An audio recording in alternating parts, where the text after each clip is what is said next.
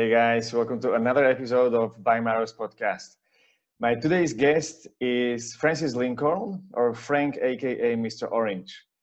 I almost met Frank personally in a Tony Robbins event in Miami. It was like three years ago when, when Frank was engaged as a representative of Orange Color, which on a scale of consciousness meant like the, the, the people who are driven and the people who are really entrepreneurial.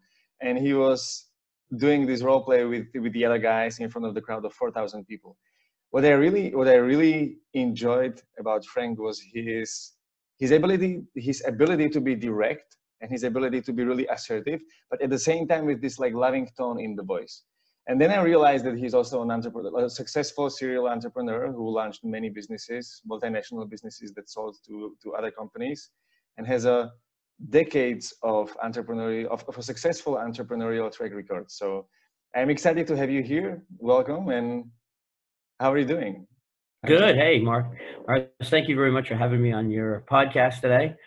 Um, I'm sorry I didn't get a chance to meet you personally. I think three years ago, but there were what five thousand people, some eighty countries, Something just like a ridiculous that. amount of people in the room. Yeah. yeah, yeah. But what a fun event! What a really fun time. Yeah, I really enjoyed that time. I think it was like six days, but it really it really made an impact on me. I can. Oh, it felt like it. forever. I mean, you're up all night. It's cold in the room. You know, six straight days. I mean, it's uh, it seemed longer, but quite honestly. Yeah it was uh, it was an intense amount of time. Yeah, it was really fun. It's funny. I think I did the most push-ups I've ever done in one day. I think it was the second day because it was just so ridiculously cold that I, in, order to warm myself up, I just did push-ups again and again and again. And then like a like a little, I had a little crowd with me afterwards because like people realized that this actually helps, like doing push-ups. So it's just yeah. like a little gym at the Tony Robbins event. Well, there you go. Just knock the heat down in your place all the time, right? And keep it nice and cold, and you'll be doing push-ups. You'll be really jacked and buff by the end of the year. yeah. Right.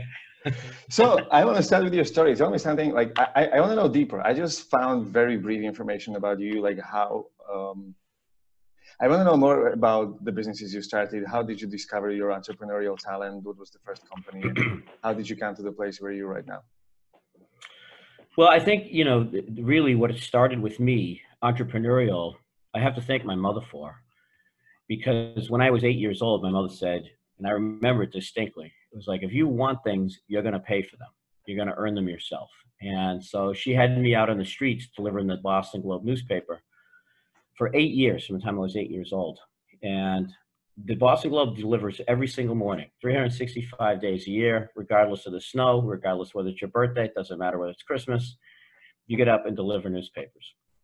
And I lived in Boston, and so you know it was cold, it was snowy, it was rainy and 4.30 in the morning you get up and become a paper boy and so i got a taste for you know going out and getting customers and ma- managing my money and making sure i went and collected my money and you know giving my customers good quality service right and you know you, you learn they're granted they're tiny little business tips but when you learn them at an early age they become important you know when if the papers get wet the customers don't pay if the if you don't do a great job, you don't get a big Christmas tip. If you don't, or you don't get any tip, right? You don't get that special um, gift.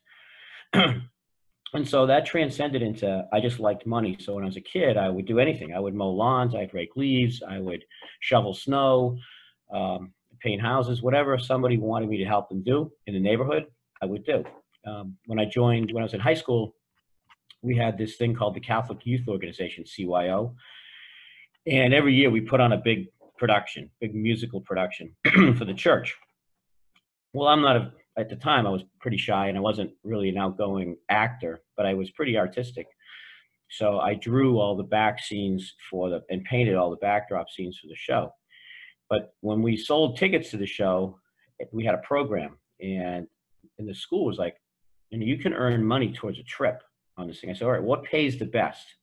What makes the most money in the least amount of time that I can do for this trip. And I said, well, if you sell the program and create the program, we could put advertisement in the program. I'm like, all right, that's what I want to do. So I sold the front and back covers. I filled up all the programs. I went door to door in stores.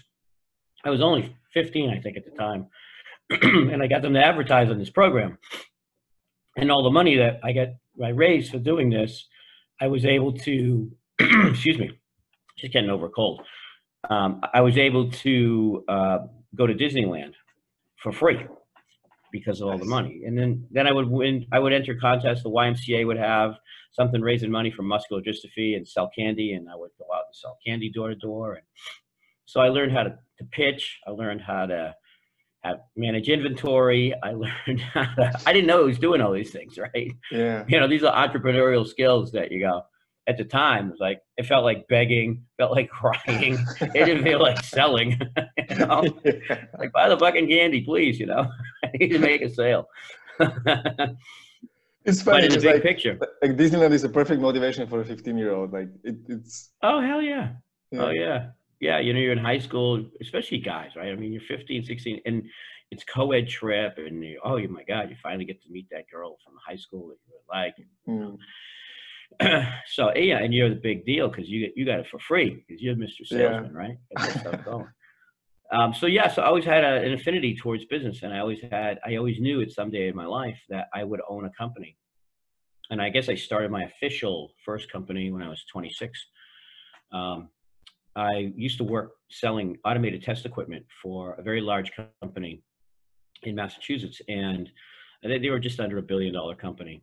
And I was young, and I and I I got the job as a technical product specialist, but which meant I would demonstrate the machines. And Mhm. I wasn't all that good at that, uh, but it was part of the sales process. And I would go out with the sales guys, and the sales guys would uh, basically take and pay people to go to lunch. That's all I looked at them guys. I like, wait a minute, you get paid, you get a company car, and you get paid to talk. That's all you do. I do all the heavy lifting. I do all the demos. I do the technical stuff. I do the, you know, and you get make more money than me. I said, I, want to be a sales guy. That's what I want to do. They make the bank. So I became a sales guy, and I was the youngest and most successful sales guy in the company at the time. Mhm. So I got a knack for even more. And when I was 26, I decided uh, to start a company with another former employee from the company I was with, and we decided to sell used equipment. So instead of the new gear that I was selling, we sold it used and competed against the company actually had hired me. Mhm. Uh, and that was my original company. Uh, it was in the equipment space, and then that grew uh, to a point where we were selling multinationally and buying equipment in different countries. And I had partnerships in in an office in Glasgow and some offices in Mexico, and you know partnerships in Shanghai and Singapore, and it, it just started to evolve, uh, almost to the point actually that it, it overconsumed me. Um, I then got a taste for well as I as I got older, I had different needs. You know, you want to buy your first house, or you have kids, and you know you start thinking about college education or things that they need. And what I would do is when I when I came up with an, a a big bill, let's say a big house or whatever, something I wanted, I would start a company to go make the money to go do it. So I started a software company strictly for the put my kids through college fund. That was it. That was the only reason I wanted to start it. And so I started a software company that supported the machines I sold. I had a service company that sold spare parts for the machines I sold. I had an auction company that helped me sell the machines I sold. So everything was kind of intertwined into things that I knew. and I guess if there's a lesson to entrepreneurs out there, it's, you know, stick with what you know. Uh, you know, if you don't know anything about being buying and selling real estate, don't be a real estate guy. You know, if you don't know anything Mm. about, or, or specifically, if you don't have a passion, I guess really that's the bottom line. If you don't have a passion about it, because you can learn anything. But if you don't have a passion about what you're doing, you just think it's a good idea, you just think it's a way to make money, it's probably a loser. It's probably going to fail in the big picture because you got to really have some passion about it. And it might, you know, in today's day and age, It's like it's very likely that there's there's going to be someone who is less knowledgeable than you are, but more passionate, and this passion will drive him all through the obstacles that you won't because you don't have the energy to go through. Well, exactly right. You know, that's exactly right. And and you know, I look at young upstart entrepreneurs right now, and you know, you, you look at how, how they're making money on the internet, and it's and it's crazy. And it's mainly because of just again their passion. I like what I'm doing. I, I do it consistently. Um, I, I'm I'm convincing. You know, I'm charismatic, and thus that whole recipe just comes together. And guess what? The dollars start to flow. Mm. So yeah, I'm overwhelmed. I'm not overwhelmed. I'm just highly impressed with people that are starting businesses now, especially in the inter- internet and digital space, digital marketing space, uh, just purely on a concept. Um, and that's how you know, as we've evolved, and you're alluded to the whole Mr. Orange thing. you know that's becoming a, a business generating revenue through the web and through presence, you know, in social media mm-hmm. um, as a kickstart from a Tony Robbins event. Yeah. I think you really took the most out of it. Like I, I think I added, added you as a friend on Facebook right after that, and I could see the post like Frank, aka Mr. Orange, and it always reminded me of, of, of, that situation and of the message that, that was that was done through that. And I like how you just expanded on it all the time, and how you took that little that little segment, and you just dive like you just made zoom in it, and you went through various aspects of what it means to be what it means to be an orange, which is driven, entrepreneurial, and so on and also when you were talking about like the, the the, beginnings of your of your career it reminded me a little bit of richard branson and how he lived his life early on how i'm not sure if you're familiar familiar with him or his life. Very much so yeah. Yeah. He basically what he says that he did all these little things and he enjoyed his time. Like they launched the magazine they launched the media company and like like also like like small things like going door to door sales and they were having fun. And that's how he learned all the fundamentals which you described as well and the best thing about this is that you learn all this without knowing that knowing what you're learning later for, for life. That's yeah exactly. You know you like i said you know you learn all the different aspects of being an entrepreneur the, the drive you have to do it on your own. You know i used to hate it when there would be these charity events at school right? And they would say, okay, you're gonna have to sell these crappy chocolate bars. You have to sell tickets to this booklet or whatever, right? And there'd always be a two or three kids that would win because their parents would take all the stuff to work and sell all the shit for them, right? and, and it always pissed me off. I'm like, wait a minute, I'm busting my ass, and these kids, you know, have their parents go in and basically buy all the stuff that they need, right? Drop a thousand dollars on these tickets or candy bars or whatever, right? And the kid would come in first place. And I'm like, no, I'm not doing that. So my parents never went and sold my stuff for me. Mm. I'm like, I'm gonna do this on my own. And if I don't win, I don't win. But you know, at least I'm gonna give it the best effort. And and that wasn't pushed on me. That I guess that's just an inherent drive. Once you get a taste for something that you like, and I liked things as a kid. You know, I wanted a bike. I wanted a nice bike, right? I wanted a car. When I turned 16 and a half, you could drive, get your license in the States. And I, you know, I wanted a car. So I went out and bought my car, you know, with money that I earned. You know, I put myself through college. I paid for, you know, I just, the things that you want were, that, that drove me. Mm-hmm. Um, and knowing that I could achieve it by just, you know, working the extra mile or go driving the extra mile, working the extra hour, uh, and trying to make it fun, trying to make it entertaining. How do you so, prevent from how do you prevent from getting stuck? Because many people want to start their own businesses, want to become entrepreneurs, but they come to a certain point when they when they come into perception that they're stuck and there's something that cannot be over overcame and i would just call it stuckness how come well, that, stuck, that, yeah. Stuck is a mental state. It, really is. It's not a statement of the heart. It's not a statement of drive. It's not a statement of um, adrenaline. Okay? It's a statement of the head. And the reason people say that they're stuck when you ask them why they're stuck, a lot of people's first answer is, I don't know. But they use the words, I don't know, so frequently in their life that the universe supports that statement. When you put out there, I don't know, guess what? You're giving yourself a good excuse for never having to know. You're giving your, you're blocking all possibilities of an answer to come to you because that's your affirmation. I don't know. And we've become so comfortable with saying it and accepting it as an answer that it's become part of just conversation now. Everyday conversation. Hey, Mark, how you feeling today? I don't know. You know, a little, well, you know, you know how you feel. Mm. it's not an I don't know answer, right? If I said to you, hey, what do you want to do? What's your dream? What's your what's your one year dream? I, I, I, you know, I don't know. Bullshit. You know what you want. You know what you want if I was to reframe it and say, listen, assume all things are possible. Assume that you have all the money in the world that you possibly need to start whatever business it is you want to do. And, and every single job, every not job, but every single career was both fulfilling, it was financially rewarding, it was it was everything that you could think of positively for starting something, including if if what you like is to sweep the stadium, right? If you want to go and sweep the biggest soccer stadium, you want wherever, right? You want to go to Wembley or whatever. You want to come to the United States and sell peanuts at the Super Bowl. I don't care what it is, right? You want to walk dogs, you want to paint walls, you want to, you know, whatever it is, you know what that burning deep desire is. Because when you were five years old, five year old can answer that all the time. What do you want to do? I want to be a fireman. What do you want to do? Oh, I want to be in the circus. Oh, I want to be, I want to be play for the New England Patriots. Mm-hmm. kids know because they don't have a filter. As you get older, you start adding all the well, that's a great idea, but you know, can't do that. That's a great idea, but uh, you know, and you make up all the shit in your head of why you can't do it.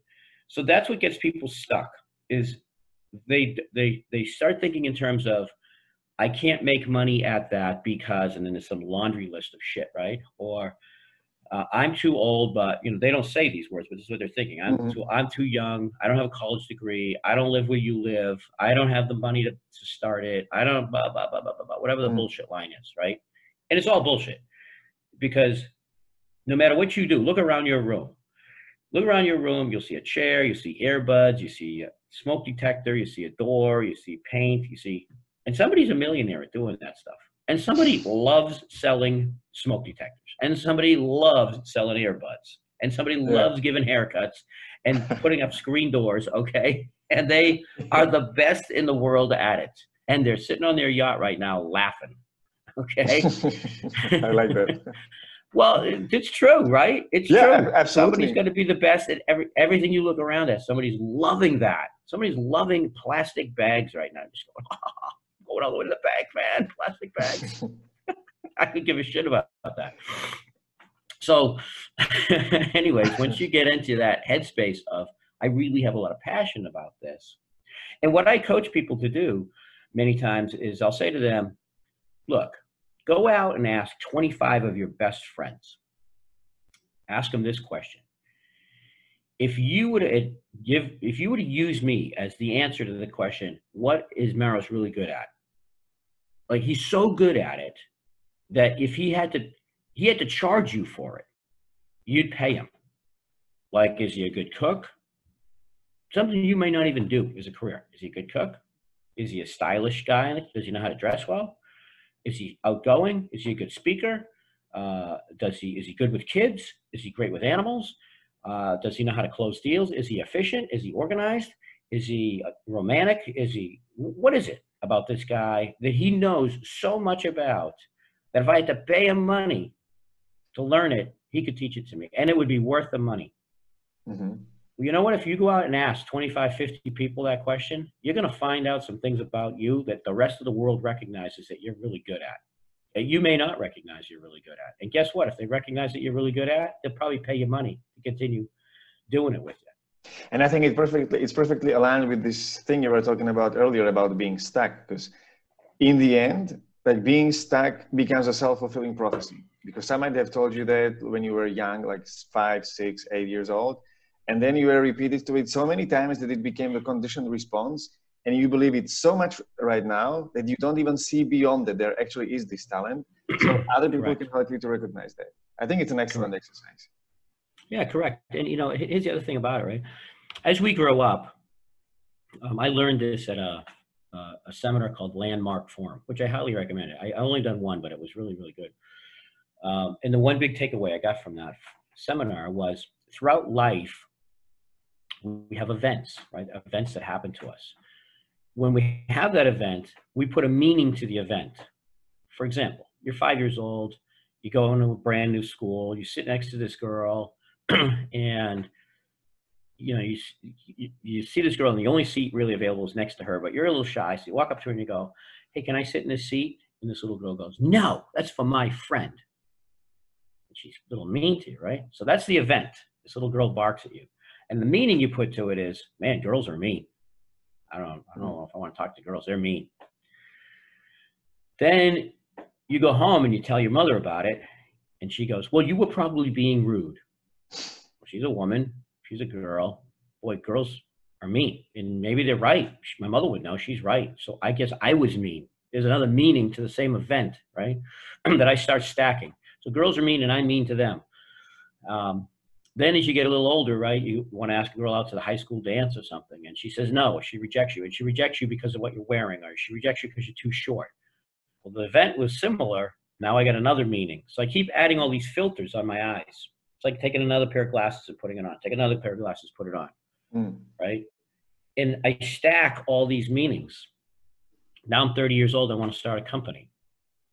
people go, Hey, you're really good with styling hair for women. Oh man, I, you know, I can't do that because you stack meanings of what it is to work with women or be with women or whatever. And they're all just an event. So in life, what would be awesome is to, is to recognize we have events in our life. Great. They're never going to change. The outcome never changed. The, the, the situation never changed. And that's the one thing you cannot change is the event. Great. So compartmentalize that. Put this aside and say, this is the event, but I can change the meaning. The meaning that I choose to give it today determines my future moving forward. If I want to stack all this shit in the background, well, that's kept me stuck. Well, it's I have total control over that. Right? It's kind of like what we learned to Date with Destiny in the seminar that we met is that there are three parts to our what's called the triad, right? One part of it is our self-talk. The biggest part is our physiology, and then our third part is our focus. What are we focusing on? Well, if I'm going to continue to focus on the shitty meanings that I've put to an event, then I'm going to have shitty outcomes. Mm. So change my meaning, change my focus, change my language, yeah. change my How triad. Do, mm-hmm what do you do when you get when you get stuck with the emotion like you feel i don't know like certain sadness or certain shame to an event and it feels like it's impossible to overcome that and even if you change like even if you change the physiology you go for a run you try to change the focus you meditate it somehow seems not to work again and again and again have you have you experienced this sometime yeah yeah um, i have we, we've all been stuck and i think if you're successful well i know if you're successful, you're successful because you're taking chances and you're successful because you're putting yourself out there. And that doesn't mean you're hitting a home run every single time. You're going to fail a lot. You probably successful people fail more than others because they try more than others. They attempt more than others. Their failure record is higher than most people's attempt records. Okay. So that's a nice way to put it. Uh, it is. And, um, and I think it's you know yes physiology sometimes you know stand up rah rah make your move all that go for a run that definitely helps and when you're in that place of peak state if you will when you're in that place of greater self-talk you know what's the primary question you're asking yourself what are you saying to yourself what are you what are you projecting right are you focused on some garbage or are you focused on what you're grateful for you know, try to, what I do when I'm in a bad situation is I try to reframe it and say, okay, this sucks, but compared to what? Compared to what? You know, mm-hmm. I just got a brand new grandson. He's only a month old. Well, if my grandson was in intensive care right now, none of the bullshit in my life would matter. Yeah. He would matter. If my children were sick or my children were dying or my children were like in some grave problem or my parents, compared to that, everything else is pretty minimal, right? Yeah. Law of relativity. So, yeah, and and so I think you really have to put things in perspective, right? A lot of times we get upset at what I call mosquitoes at our picnic.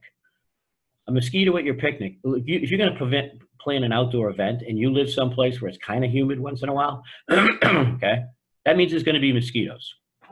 And you go and plan this big event and you're like i'm committed it's birthday party graduation wedding whatever and at the wedding there's mosquitoes and they're aggravating right? Do you cancel your entire event? You go, oh fuck it this thing was a total failure. You know? Never do this again. No you don't they're aggravating but in comparison to the entire event okay they're just little nits and gnats of problems okay and we can focus on that little problem and make it the entire event. We're gonna make the entire event crappy because this little thing happened. Excuse me.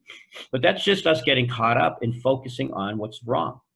If you focus on what's right and compare it to what's wrong, okay, focus on what's important and compare it to what's wrong. 99% of the time, it'll override what's mm-hmm. going on. Yeah. You know, another thing too, this is a good point. I just want to make this one other point because I, I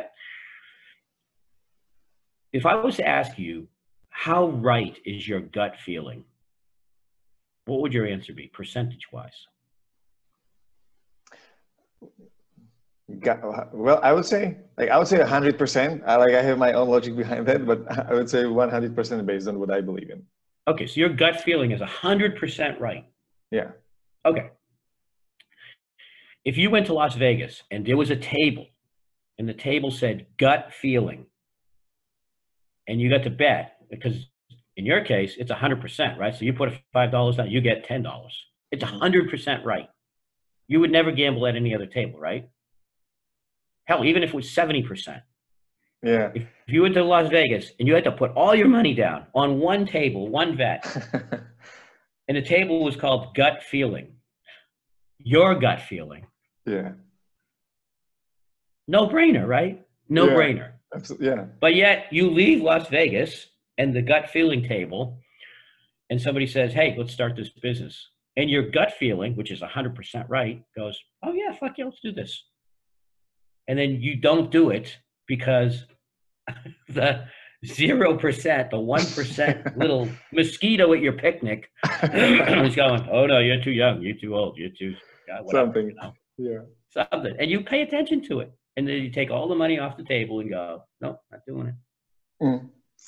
This is a question about intuition. Like, like how much should we, or, or how much do you, in, in, in your experience, and I guess you answered this question by what you just said right now. Like, how much should you pay attention to the rational and to the logical conclusions of your mind, and how much should you actually pay attention to your gut feeling and to your intuition, which might be completely opposing the what what what logic suggests? Well, that's a good. That's a good question. Um, first, you have to define the word logic, right? Logic is based on when you say, "What's the logical answer?" Well, logical is still subjective. Because and i'm not saying you go into things blindly all right? I, I you know there's, there's a reason corporations have board of directors right? There's a reason that you should always have a coach. There's a reason that you you know should should seek advice. There's reasons we go to seminars like tony robbins events. It's to learn and to see the things that we don't see. It's the things you don't see that will kill you in the end. Is the things that will do the most damage to you. So it's good to know that. It's the reason you get a physical every year, right? Okay, I got some pre-existing condition I didn't know existed, now it's coming on. or I've got a medical condition that I didn't know was happening. So it's it's it's it's prudent to be smart in advice. However, when you're comparing your intuition, right, as to what's logical well, now you're making a statement on what's logical. Logical was based on what? It's based on a lot of times based on your limiting beliefs and your experiences. Mm-hmm. I'm making a logical decision. Look, I'm, I just turned 60 years old. Logically, I'm probably not going to win a gold medal in the Olympics in anything. Okay. I might give you a shot for chance. you know, yeah, you're still chance, right? You never know, right? but probability logically okay statistically it's a very high probability that i won't. Okay so logically that doesn't make sense to me and I, and I won't do that. Excuse me. But logically if i've never run a marathon could i start training run a marathon at six years old? Of course i could. Of course i could right? Now there are plenty of people out there that are 60 might be listening to this right now that go no dude look your knees gave out. You had surgery on both of them. you know, you're only going to do more damage. You know, why you want to do that? No, there's there's a proper way to train. There's a proper way to eat. I mean, it might take me 12 months to get to the you know the goal line. Okay, but so what? If I really want to do it, there's nothing stopping yeah. me from doing. It. Logically, I can I still do it. Okay. Yeah, I I see. Makes sense. But like I I was thinking about this earlier, and I think there is one more element coming into it, and that's emotions. Like when emotion enters the game of logic, it can completely it can, can completely change the outcome. And the example I have is that if you if you have a day at work and you come home and you're outraged and you, you are angry, you're just pissed about anything that happened because by some from some reason you didn't manage to express your anger or turn it into courage at work. You come home and your girlfriend makes pizza. You're automatically angry because she even makes pizza when I come home after such a terrible day. While as if you had a perfect day, everything works out, you you you even won a lottery or something, you're just having the best day ever. You come home, the same girl makes the same pizza, and you're excited. Oh, darling, it's gonna be an Italian dinner or like Italian evening.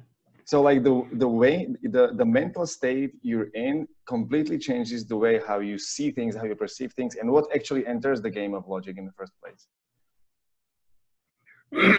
is that a question or, or just you know how do, how do you differentiate the two? Because i agree with you. It's it's very much state driven yeah. It's very much what, you, what your focus is on right? If Yeah. you're having a great day i mean what defines a great day right? That's different for you than it is to me. You know it's different from somebody else that's listening. You know somebody not clearing their throat because they're just sick would be a great day. Um, um, a great day again being relative to what your definition of great day is. Great day for you know somebody in an intensive care unit right now is survival. A Mm. great day for somebody that's in hospice it might be and they know they're on their last legs right is to see somebody in their family that they haven't seen or be able to say some last words to somebody right? A great day for a kid is you know getting to play in the mud. A great day for an adult you know might be that they land a new job or that they're successful that they close out the year or they get an exercise in or that they ate well. Um, again it's all relative to your rules right on what you define as a great day. And right we all have situations that we get upset. We get you know we let the forces of the world get in our way. Hmm. we allow that to happen. You know nobody can make me pissed off. They can say something that i don't enjoy but it's up to me to translate what they're saying and understand okay am i going to allow that to piss me off? Or am i going to allow am i going to allow them to get the better of me? Verbally you know that whole sticks and stones can break my bones but names will never hurt me right? Are you am i, going to let this like attack on me verbally really upset me? Yeah. well if it if it triggers something in my past that i have my event that i had now have a meanings and that looks like one of those events the same meanings then yes i i, do that.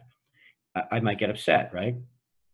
But i also think it's recognizing when these things happen and practicing being outside your comfort zone like practicing um, something different than you did before in the past. You know if you're in a, in a relationship and i just listened to one of tony robbins it was a little 15 minute thing on relationship and he said when you're in a, a disagreement with your girl he goes just love them no just i'm sorry. Just be the apologetic be the bigger person. Oh, i'm sorry i'm sorry i'm sorry. I love you i love you i love you i love you. And and be vulnerable. Like push past the fear of going no i got to be right. Blah, blah, blah, you're wrong. Blah, blah, prove my point. Just drop it all just you know what? I'm sorry. Yeah. i like there's been times i don't want to do that okay?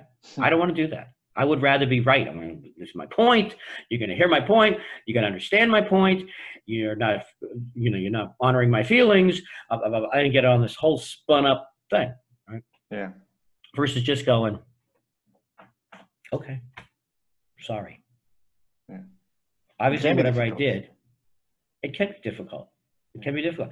It, uh, what, uh, something I learned recently, and I love this phrase, and I, I'm surprised it's taken 60 years to learn this phrase because it's so obvious to me. And that phrase is the quality of your um, con- quality. Communicate the quality of your communication is directly proportionate to the quality of the answer. quality of your communication is directly proportionate to the quality of your answer to the quality of the answer, of the how the other person responds to it. So, ah so, so, so if I say something and the other person gets upset or the other person doesn't understand, that's not on them. It's on me. I didn't communicate properly. If I communicated it better, they would understand it. If they communicated it better, they would get the results that I want. If I communicated it better, they would be happy. If I communicated better, they would understand. yeah so So it's the like quality taking, of my communication. so it's like taking, taking responsibility. responsibility yeah Let's take responsibility. So in an argument with your girl, right? If you take full responsibility and go, okay, here's here's the thing, right? and Tony says, as long as you're not, and I agree with this, as long as you're not questioning my intent, and my intention is to be here. My intention is to resolve this issue. My intention is to get past this. You know, and you're not threatening the relationship with, oh, you do that one more time and we're out of here. You know, Mm. that constant finger on the button of explosion, that doesn't work either.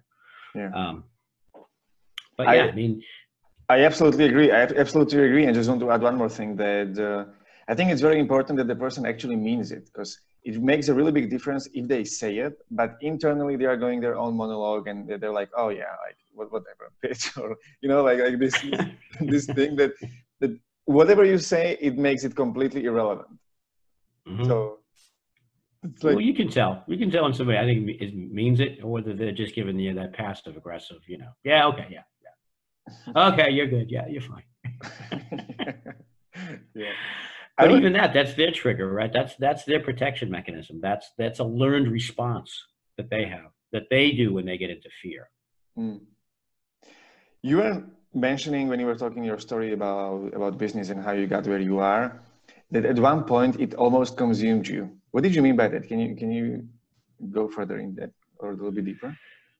well, yeah. I mean, some people get caught up in what's called you know being a workaholic, and you know when you start a business, it's a lot of hours, it's a lot of grind, and when you're in a relationship and that's going on, you need a, a loving and accepting partner and you need to make sure that they understand that what's in the big picture for everybody not just for yourself. Um, you know i can say that my first when i first started my company it cost me my first marriage and it cost me times with my kids that i'll never get back again you know when you don't make an event because you're on the road traveling or you don't you know you're not participating in something like walking or riding a bike or saying first words and you're not you're not there to see you never get a second chance at that so, so yeah, so I, I was very consumed, um, sometimes to my fault, uh, to create a lifestyle. And I got very caught up on that. I got very caught up on that my self worth was the equivalent of my net worth. And if my net worth wasn't great, then my self worth wasn't either.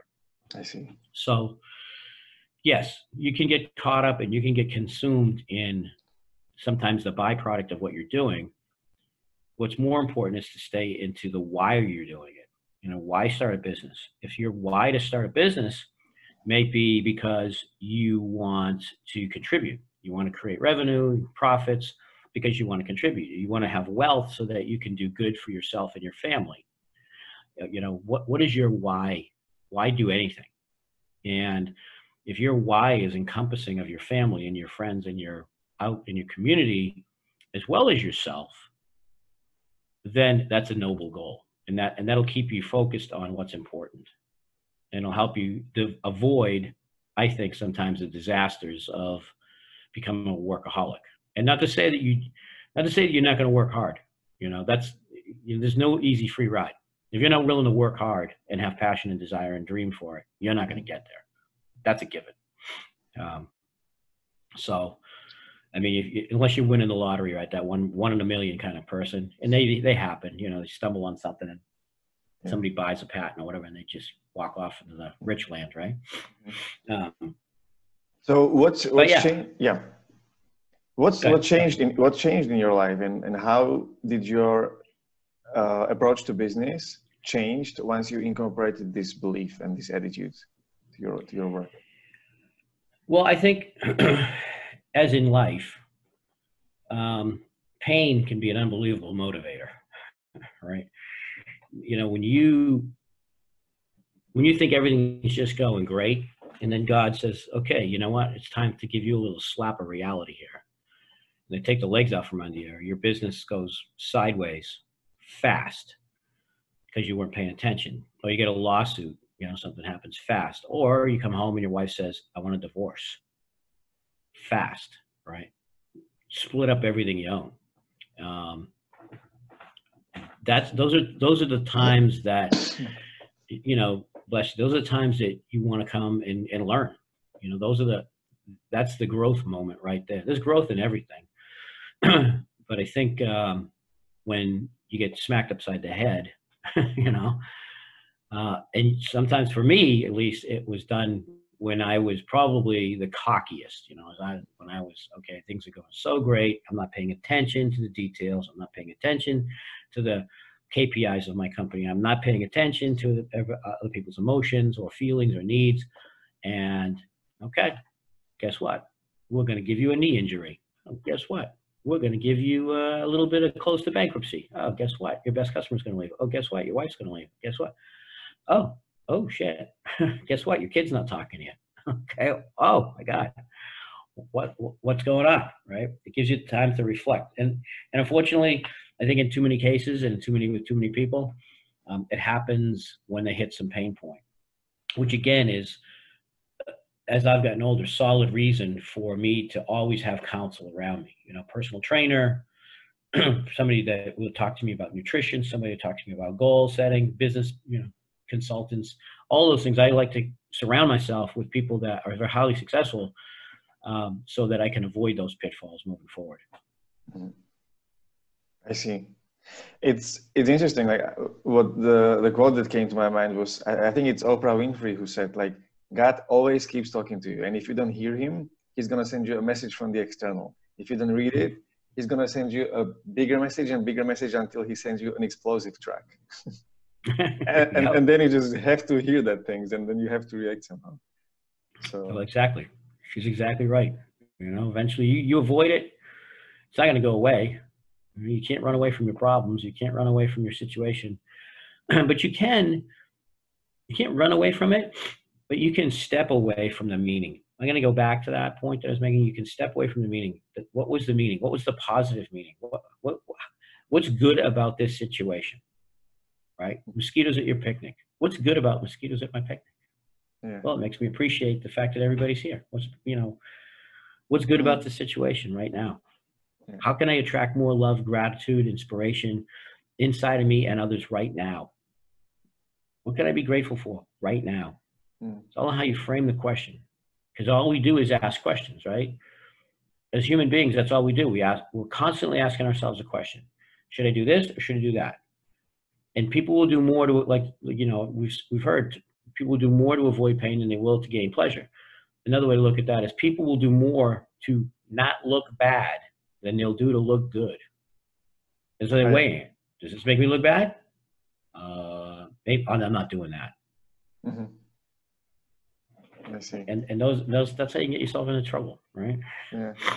I like this, like the idea of of. I, I think it was in some of the books by Tony Robbins that that basically the whole internal monologue is constantly asking a question and giving the answer, asking a question, giving the answer. And I don't know what to say. I'm like, okay, what should I say now? I don't know. So how else should I take this? You know, like like it, it's it just keeps going all the time and all the time. So by asking different questions, that's the fastest way to be having different answers. Yeah. I could see on your website that you launched a YouTube channel called Gratitude, and you have you have multiple videos in there, mostly talking about about gratitude. How how did this idea came, came up, or what's the role of gratitude in your life? Or um, yeah, that's a great question. Um, yeah, my buddy and I from Boston. I grew up in Boston, and, and one of my well, actually my best friend, he lives down here in Florida, but he grew up in the Boston area too. And when you grew up in that area, um, you as a guy, you show your friends that you love them and you care about them by pushing them into bushes, by you know tweaking their ear, by tripping them, by making fun of them. you know, little mom joke, sister joke. You know, we, we just that's how you show that you really care about somebody like where I grew up. Tough love, right? Yeah, it's tough love. Well, my friend Jason and I, we're constantly every time we're hanging out, we're constantly jabbing each other or pulling the chair out or you know. I saw and we're older guys. From, this is red cancer because I could see on your first video, he's like, "Welcome, my buddy Jason, who is." Who is not as nice as I am, or like, like you kind of just it just keeps being there all the time. I love that all the time. If there's an opening, you're jabbing it in, right? so uh, I also like just catchy words. And so when um, one day I was sitting with Jason and I said, that, you know, we should start something. We should do, because I'm big on gratitude. And I go, what about gratitude?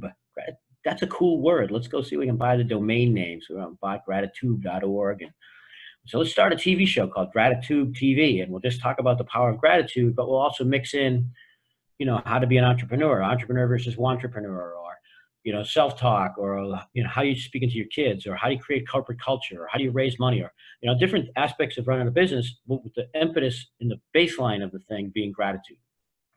So so yeah we just started we didn't we just winged it. We basically turned the camera on kind of like we're doing here right and just talk. And um, we're overdue to do a couple more because a lot of people really enjoy the channel and uh, it's fun. And of course, then he and I obviously banter. He he hates the fact that I wear a baseball cap on backwards. he gives me tons of shit about it. he thinks you constantly be professional. This is not professional. So, yeah. so I have to make fun of the fact that his mother dresses him and dresses him funny. Yeah. So, anyways, it's a it's a pretty cool pretty cool segment though, and I appreciate you bringing it up. It's been fun. I'm looking, by the way, you know, anybody that wants to be on Gratitude TV uh, on YouTube, just let let me know, let Mars know, and we'll uh, we'll film some sessions together because it's fun. Okay. But you got to be able to bust chops, man. If you're not funny, you know, you can't be on. You got to be able to, you know, hang. Okay. Okay. well, considering I saw you, I can definitely say that I'm funny.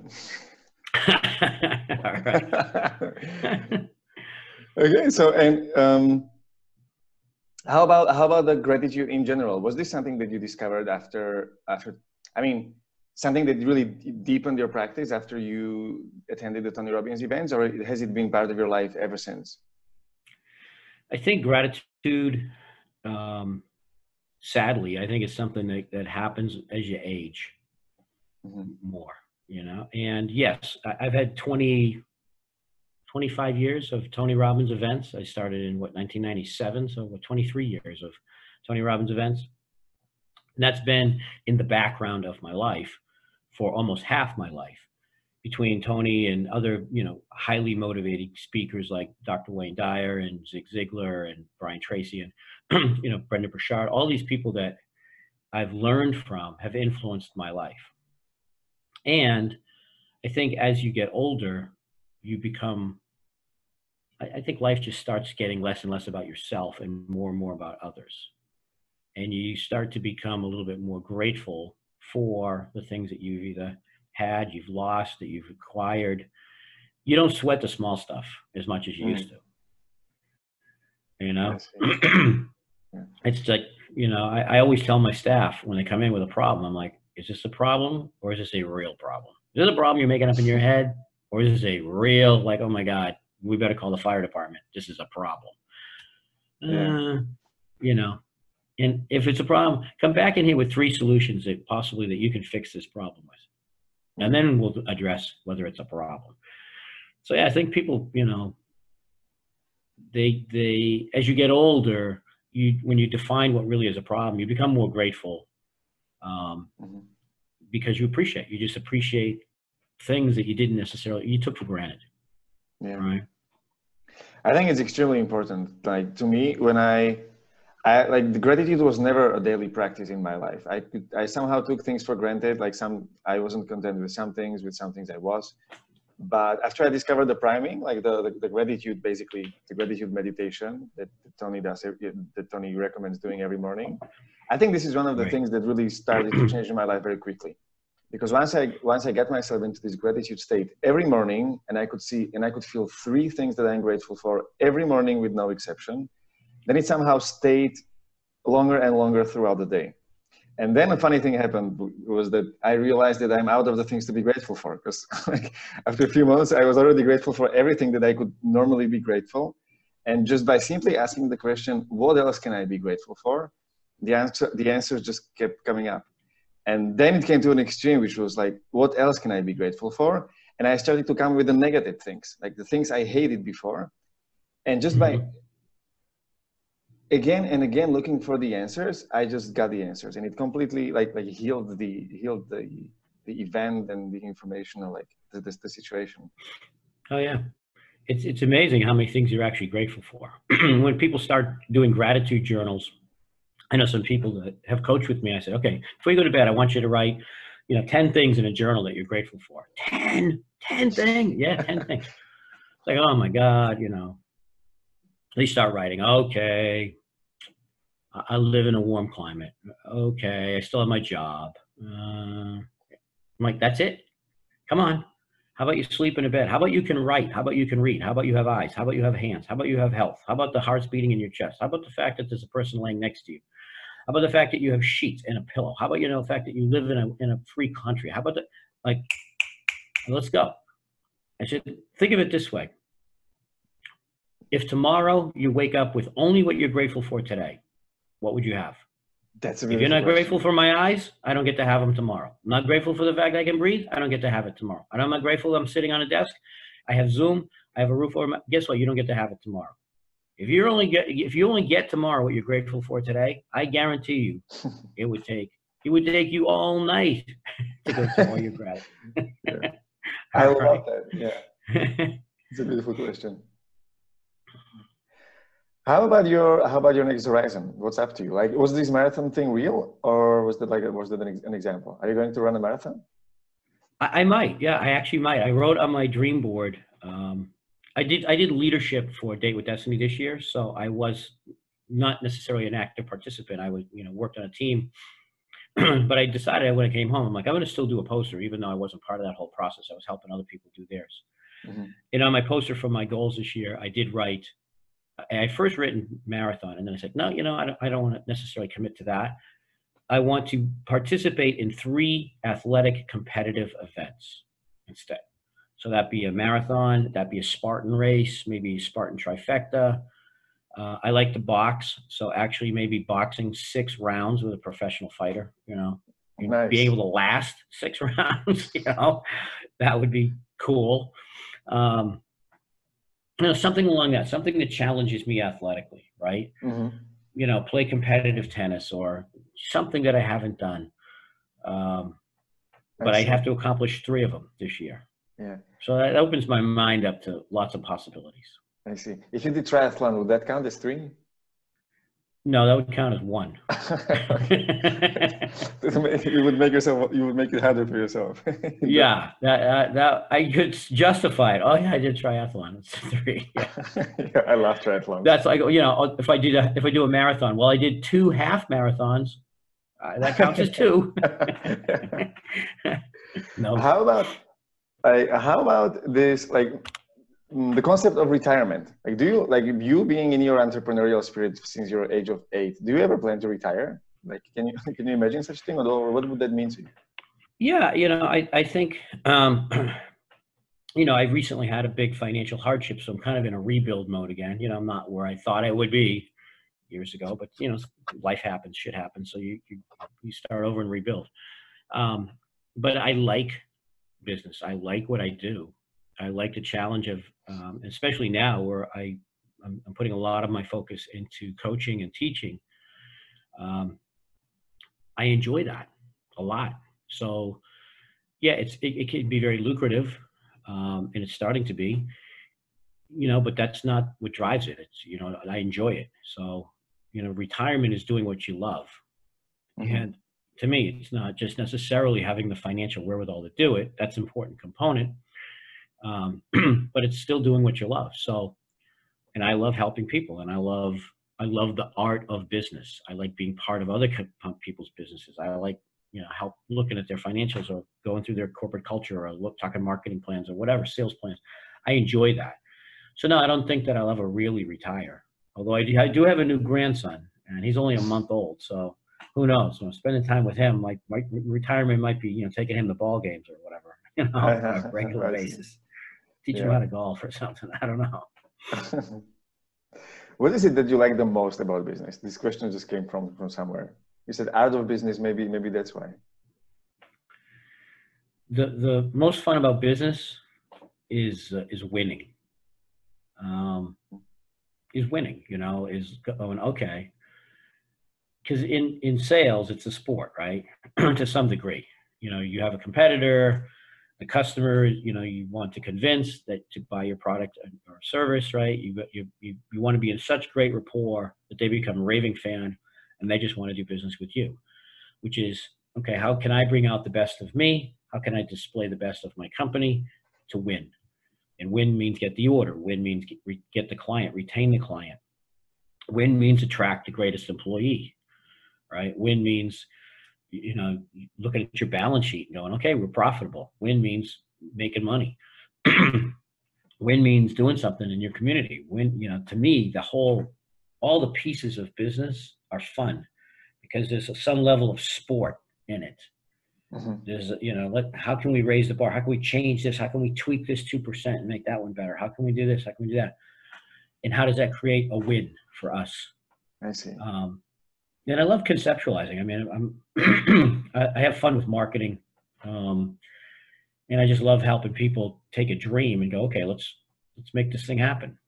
Mm-hmm. I mean, let's say on your dream board, right? There were three things on it. That's it.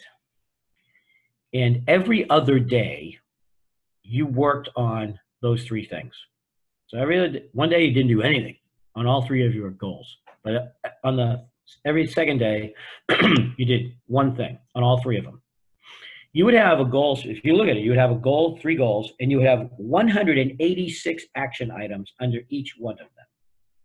Now, I don't know too many people that have a business plan or have a goal sheet that has 186 action items underneath it.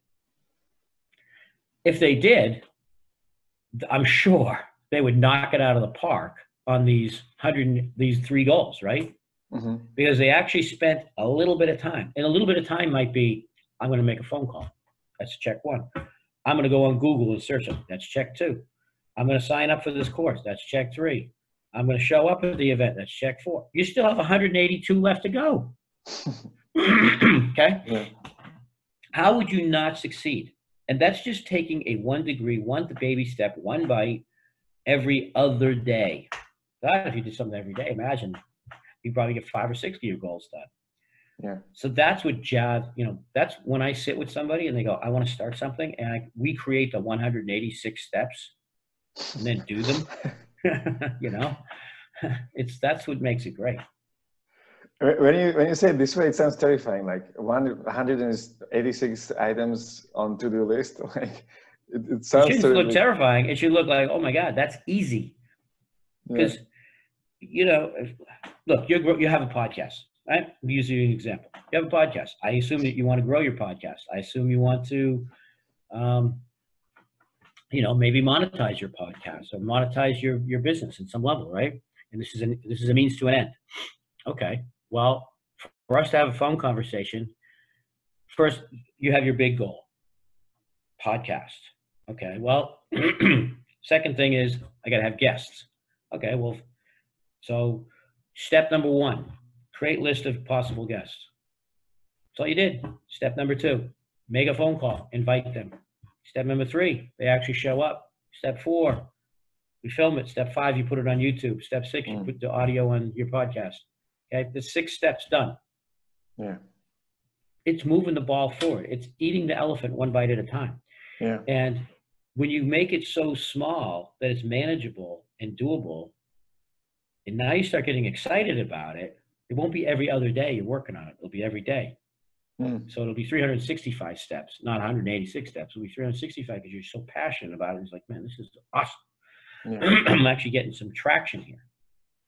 And I think it's super. It, it, it's super important just to to be aware of the progress because, like, I think when people fall off or they, they just stop, one of the main reasons is that they just don't see progress. So so they just put hand, put their hands away from it. So even if you make a like a small phone call or like if you send an email, it still counts. Right. Still adds. Right. Yeah. It's still it's still some effort. And don't you know? Uh, some people fool themselves with well, I thought about it today. I had a vision about it. I I was I I got in my I meditated on it, and I don't do shit after that. Mm. Yeah, okay, it's great that you were thinking about it, and it's great that you visualize it, but that's not the be all and end all. Let's go. Put some real measurable shit underneath it, okay? Sit around like a whole bunch of mystics and kumbaya, and all, you're not getting shit done. All right, yeah. let's go. Let's make it happen. Yeah, I think it is like Brian from from the other episode of podcast. He he talks about it that some people keep meditating and they keep having like these bliss states where they are where everything is absolutely perfect and flawless and then they go out to the outer world and they're miserable because they just like and then they get so attached to these thoughts and concepts and, and, and meditations that they they just keep meditating more and more and doing less and less in the real world. So so they have no results. So this is the same thing. It's just like like they're taking it into a business i believe. Right. Put some action behind it. Okay? Yeah. let's just if you can't measure it well if, if you can't measure it you can't manage it. So you have to be something that's measurable mm. you know, in a state of bliss, okay, it's great. You you maybe had some clarity on what you needed, and that's awesome. And maybe you sat down, you and you reframed your brain so that you're grateful now, or you reframed your self-talk as part of your meditation, or you reframed your focus as part of your meditation. Great. Come out of your meditation, get up, move. Let's make something happen. Yeah. Okay. I have I have a last question that, that just came to me before we wrap up, and that's do you see any difference in how how young people today are approaching entrepreneurship as compared to when when like when, when you were my age, which is basically 30 years ago? I like because the world has changed massively, but also the people changed massively. So what do you see that's blowing your mind today in, in the people that, do something unacceptable before? Like both in a good and a bad way. Um, well, I have I have children that are, are around your age. Okay, a little older. One's uh, 24, and I'm 30, by the way. Thank you for that. yeah, I, I, yeah. well, I, when you said I have my, I have a son who's 37, daughter 36, okay. and a 24 year old. Um, what I see, and a statistic that I heard is that the lifespan of the under 30 generation is actually lower than it was the generation prior. And so what that says to me is that you guys aren't moving enough physically. You know, you're not engaging and moving your bodies, you know, that you, as much as you should. And, and, you know, everything's convenient. It's right here on a PC or a phone or anything like this, right? Instant life. I mean, Uber Eats and you can have everything delivered in Amazon and you don't have to do anything. You don't even have to go to the store anymore. You don't have to walk. You have to go anywhere. Mm. So the the fact that the lifespan is statistically getting less, I think that's sad, and and and I hope that that changes around. I hope that there's more energy and more activity. The other thing that I see that I think is a bit troubling is the age at which people tend to stay at home. you know, um, as a baby boomer, one of our faults is that we've enabled our kids. You know, we've we sometimes have we had a lot of drive, but in some cases we've created a generation that doesn't need to be as outgoing or doesn't need to be as aggressive or doesn't need because they've had everything handed to them. And so we've done a disservice at some level to you know the generations behind us. Um, not in all cases, and I, am not generalizing and saying this is an overall statement, you know, yeah. on any level, or even to say that it's the majority. I'm just saying that it's been something that's happened. Mm-hmm. What I love in the generation now is the creativity. I love the fact that, excuse me, the the um, the there's the, the, this double-edged sword. I mean, there's a there's a lot of emphasis on significance, and unfortunately, you know, we tend to live in a society that you know people can be internet famous and they can be phony, and they get notoriety for it. They can they can complain, and the complainers are getting more noise than the people that are doing great things in the world, and that to me is sad. At some level, is that you know we're catering to the exception rather than what's good for all right? If the, mm-hmm. if the 10% bitch loud enough, well, they make more noise than the 90%.